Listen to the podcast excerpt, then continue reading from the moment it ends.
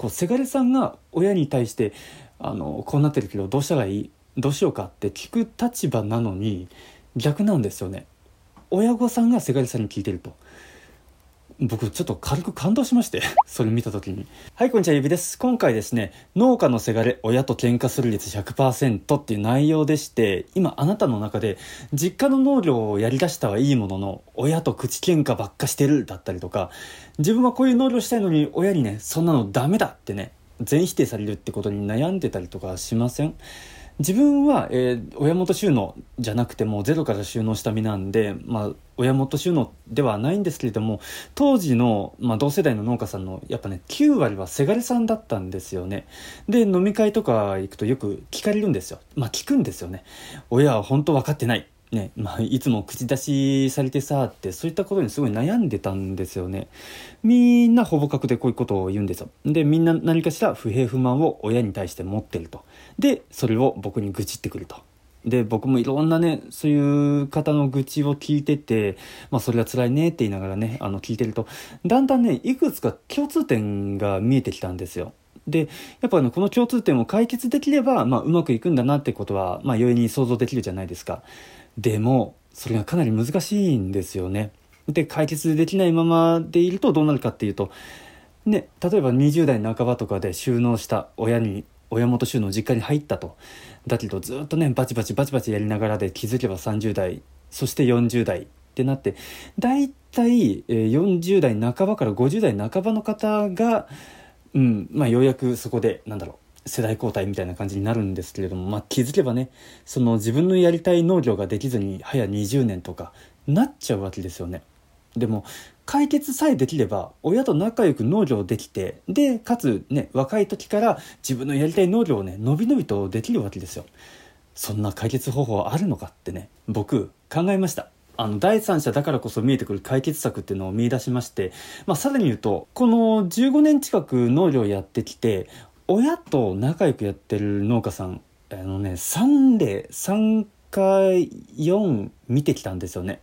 まあそんぐらい少ないんですよ実際は。かなり貴重でしてでやっぱ僕興味あったんで実際聞きました。なんで喧嘩してないんですかって。なんでうまくいってるんですかって。ねなんか当たり前のことを聞くような感じですけどそれぐらいみんなバチバチやってたんですよね。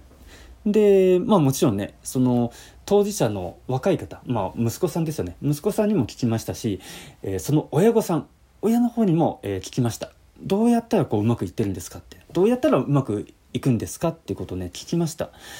この情報も含めた、えー、まあ、今回の内容を聞いていただくことで、まあ、こうやって親とバチバチにならずに若い時からやりたい能力ができて、まあね、息が詰まる農作業。そこからね解放されていくと思います。親とうまくいってないあなただったりとかあとやりたい農業ができなくてもう日々くすぶってるあなたにとって何か参考になれば幸いです。話の流れとしては前半でまず親と喧嘩してしまう共通のね問題点。で後半はどうしたら仲良くなれるのか。先ほど言ったその問題点をどうやったらね解決できるかっていうことをお話ししてで最後にねちょっとだけ僕の中で印象的だった実際の例っていうのをお話しできればなと思います。ちなみに僕は農業にプラスになりそうなことを発信してますんで今後お聞き逃しのないようにぜひともチャンネル登録あとフォローのボタンをぜひ押していただけると幸いです。それでは早速本題なんですけれども農家のせがれ親と喧嘩する率100%これ先にね前半の結論を言います。あのどういう共通点どういう問題点があるかっていうと3つあります。それが次の通りです。1つ目が意見の食い違い。で2つ目が親がやりたがる。で3つ目が収入があやふや。大体ねこの3つにね集約されます。これ1つずつ見ていきますとまず1つ目意見の食い違い。これ一番想像しやすいんじゃないですかね。あの栽培の仕方の意見の食い違いです。あの自分はねこういう農業したいのに親はいやそんなんダメだよ。ね、今までこういうやり方やってきたんだからもうこれでいいんだってねこうそのバチバチですよね。あの僕のいた法人の社長のエピソードちょっと話させてもらうと当時、えっと、20代後半かな？で、えー、奥さん連れて農家としてあごめんなさい。実家の農業に入ってでやりだしたと。でその当時えっ、とそうですね40年前とかですかね。あの創生栽培。あごめんなさい。果物農家なんですけれども創生栽培草を生やして栽培するっていうそういう栽培方法が徐々に浸透し始めた時期だったんですよ。でもやっぱその社長のいた地域ではみんなこう耕して雑草をきれいにするっていうそういう栽培をしてたんですよね。だけどやっぱその社長は創生栽培をしたいと。これからは創生の時代だと。そういうことで草をね生やし始めたんですよ。でやっぱ親にもね言われてねちゃんと草の管理しないとそんなの打農だってね。打農ってダメな農家で打農って言いますけど草を生やすなんてもう打農の極みだみたいな感じで言われたらしいんですよね。でもまあそんなのにめげずにやってらっしゃったと。である時奥さんですよね。その奥さんと社長の奥さんと、えー、一緒に2人でちょっと2泊3日の旅行に県外に出たと。で畑に戻ってきたと。あの旅行から帰ってきて戻ってきたら除草剤撒かれてたっていうね。あの 親が勝手にこう除草剤バーって撒いてで草を枯らしてたっていうね。なんかそういうエピソードを聞いたことあってもうまさにですよね。もう栽培の食い違いです。もうこういうことやりたいけど親は許してくれないだったりとか。あと草問題そういう雑草問題以外にも例えば農薬問題とか、ね、もっと減農薬でやりたい、ね、有機栽培をやりたい。だけど親はいや農薬かけないとねしっかりかけていかないといいもの取れんみたいなね。もう一枚でも葉っぱに虫食われてたらああすぐすぐすぐすぐ防除しなきゃみたいなね。もうすごい気持ちはわかるんですよ。だけどやっぱせがれさんだったりとか若い方は少しぐらいの犠牲を払ってでもやっぱ減農薬であのやりたいっていう方もやっぱいらっしゃってやっぱそこでもねバチバチするわけですよね。あと他には出荷先。ねどこに売ろうか。ってていうそういうバチバチですよね。もうもちろんですけれども親御さんからしてみたらもう JA 一択なんですよね。市場出荷。だから JA 出荷するためにはもう大きくてピカピカでね揃ってっていうそういったものがいいものだなんだけれどもやっぱえーと、せがれさんからしてみたらもう美味しいもの直接お客さんに届きたいと。もう産地直送っていうのをやりたいってことで美味しいものを作らないとダメだよと。もう早盛りなんて早く取るなんてダメだよダメだよと。だけどそこでねやっぱバチバチが生まれると。もうこんなに熟しちゃってもう農協に出せんじゃねえかってね。こんなに売れるのかこんなに熟させて大丈夫なのかみたいなね。そういう話をやっぱ聞いたりとかして、うんま、確かにねあの親御さんの気持ちも分かりますしでもちろん、えー、息子さんあのせがれさんの気持ちもすごい両方とも分かるんですけれどもやっぱそこで意見の食い違いっていうのがやっぱ出てくるわけですよね。でもっとこういう売り方をしたい直接取引したいみたいなねそういったことをやりたいけれどもそもそもその果物あの生産物をあの自分に託してくれないだったりとかみんな農協に流しちゃって本当はこういうところに売りに行きたいんだけれどもあのくれなかったみたいなそういった話を結構聞いたりとかしました。はいこれが1つ目の意見の食い違いですね。で2つ目親がやりたがる。はい。あの栽培を任せられないっていうタイプですね。あの親御さんがせがれさんにもうこんなんやらせられないみたいな。この作業は俺がやると。手を触れるなみたいなね。なんかそんなノリですよねあの僕のいた法人の近くにもやっぱ似たような法人がありましてそこの社長さんはまさにやっぱそういうタイプだったんですよ。どういうことかっていうとスタッフにはもう絶対選定させない。木を切らせない。俺一人がやる。だけどものすごい面積あるんですよ。本当あの5ヘクタールぐらいありましたかね。だけれどももう剪定は絶対俺がやると。お前らは枝拾いをやると。うん。あの確かにその気持ちもすごいよくわかるんですけれども、うん、全然やっぱスタッフは育たないですしあの技術習得できないですし全部社長一人がこうね背負っちゃってるからやっぱ自分が動けなくなった時とかあのしんどい時にすぐにこうヘルプ出せないみたいなねなんかそういったのがあって、うん、僕もね当時の収納2年目の時のそれエピソードなんですけれどもやっぱちょっと、うん、なんか大変そうだなってなんかちょっともうちょっとうまくいくやり方あるんじゃないかなってその時見てて思いましたね。今のは、まあ、法人での話なんですけれどももうそのままあのご実家というか個人農家さんにも当てはまりますよね。もう絶対に何だろうこの芽かきは絶対にせがれにはやらせられないみたいなあの一つ目のこの収穫は絶対俺がやるみたいなねそれでずっとずっとせがれさんにはそういうなんだろう技術を、えーと、得得する習得するチャンスっていうのが全然巡ってこなくてもう成長の芽をねどんどん積んでる状態。あの僕の中であれなんですよね。なんか何でも人にやらせちゃうというかあごめんなさい。えっ、ー、と違いますね。人にやらせずにもう自分でどんどんやっちゃうだったりとかあとちょっと目線変えてね大変そうだからやってあげるようだったりとかね自分がこうやってあげてまあ、ある意味優しさに見えるじゃないですか。大変そうだからやったよとだったとか。あのそれ全部含めて成長の芽を摘んでるのと一緒なんであのある意味で虐待だと僕は思ってます。うん、絶対に成長させないぞみたいなね。なんかそういうノリかなって思うんで。はい。あとはそうですね。草刈りだったりとかこう大変な仕事だったりとかあとなんだろう。ちまちました仕事はお前がやっとけみたいな。あの 自分は畑に出てこうねやるであと細かい作業だったりとか大変な作業はお前やっとけみたいなねなんかそういった感じでずっと下っ端ずっと下っ端でなかなかねあの技術得られない農業スキルが上がらないっていうそういう感じですよね。はいこれが2つ目親がやりたがるっていう内容ですね。で3つ目収入があやふや。はいこれ親と自分のね収入が一緒です。なのでそのね分配が曖昧になっちゃっててそこでね不平不満が生まれてます。いくらもらえるかわからないだったりとかあと自分こんなに畑作業農作業頑張ってんのに低すぎるだろう。割に合わないよっていうねやっぱそういう愚痴を結構聞いたりとかしてきたんですよね、まあ、実際ねいくらもらってるかだったりとかそういう絶対値はね僕もちょっと聞けないですけれども。でもその一方でね親は雨になるとパチンコ行ってこっちは雨の中草刈りだってってねだけどそんなに遊ぶようなお金っていうんですかゆとりのあるお金がないから自分は畑やったら夜バイトみたいなねあのなんかそういう感じでやってる人もいましたね。であのそういうバイトが安定的な収入になってきますんでそれをやっぱ頼りにするわけじゃないですか。ってなると自然とやっぱバイトに割く時間っていうのがだんだん増えていきましてで結局畑からお金を生み出すっていうそういったところがこう離れちゃうんですよね。もうますますなんだろうこう農業スキル上がらなかったりとか自分なんで親元収納したんだろうみたいなね。なんかこんでじゃあなんか農家って言えるのかなみたいななんかそういう悩みを聞いた時もやっぱありました。難しいですよね本当このお金に関しても。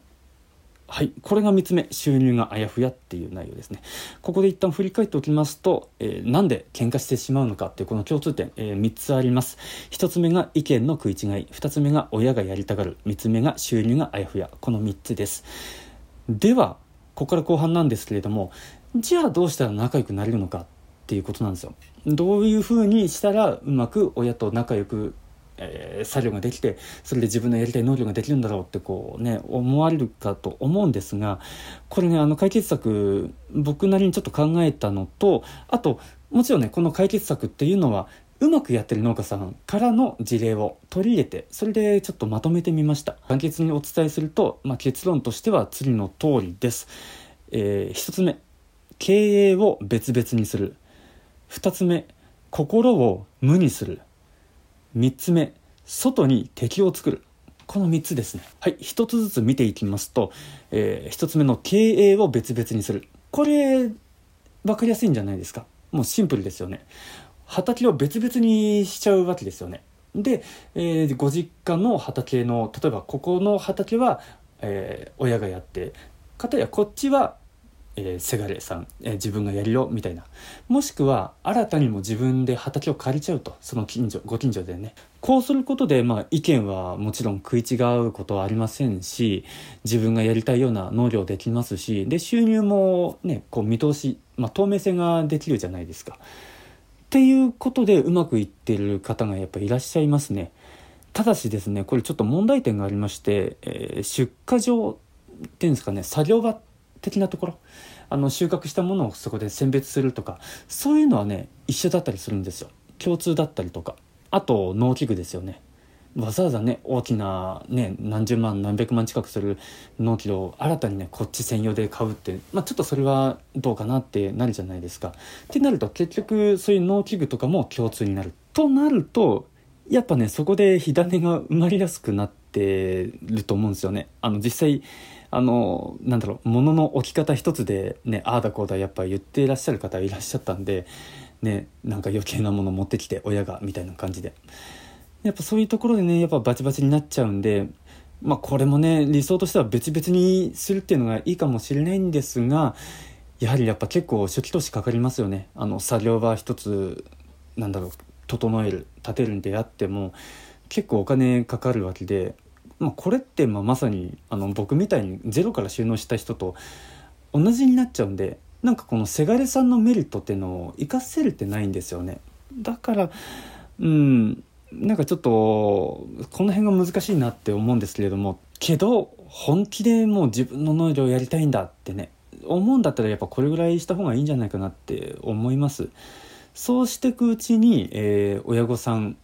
がねあのお年を召されてだんだんちょっときつくなってきてで親がやってた畑ちょっと手伝ってくれんかみたいな感じになったりとかあとしまいにはねあのもうやってくれっていうふうになるわけですよね。あのちょっと脱線しちゃうかもしれないんですけれども結構農家さんってほんと冗談抜きで死ぬまで畑出ますもうライフスタイルなんですよねそれが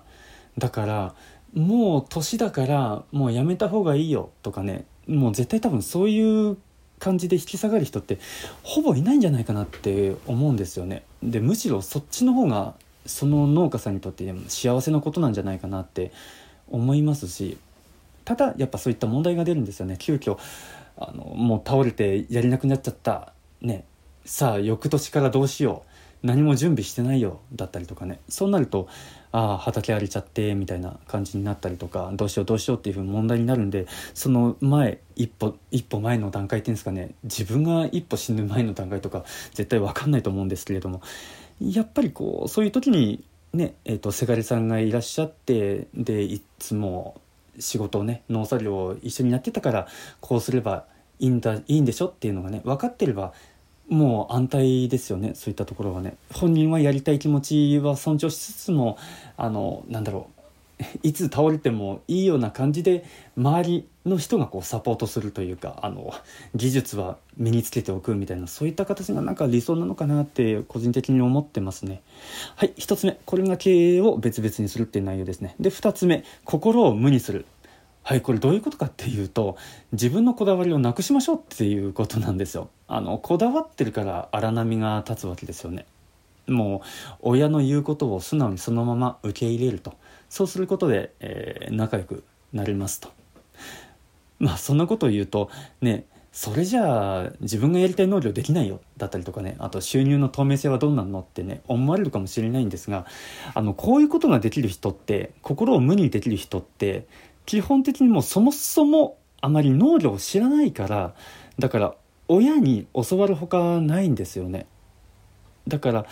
やりたい農業っていうのが、まあ、そもそもなかったり薄かったりとかしててでこだわりがないわけですしで収入もそこまでまあ気にしていないと、まあ、これだけ働いてこんな感じなんだなっていう、まあ、農業ってこういう感じなんだねっていう思い出してるその方はやっぱそういうニュアンスで話してましてだからまあ親と全然バチバチするとかあの喧嘩することないよみたいな話されてましたね。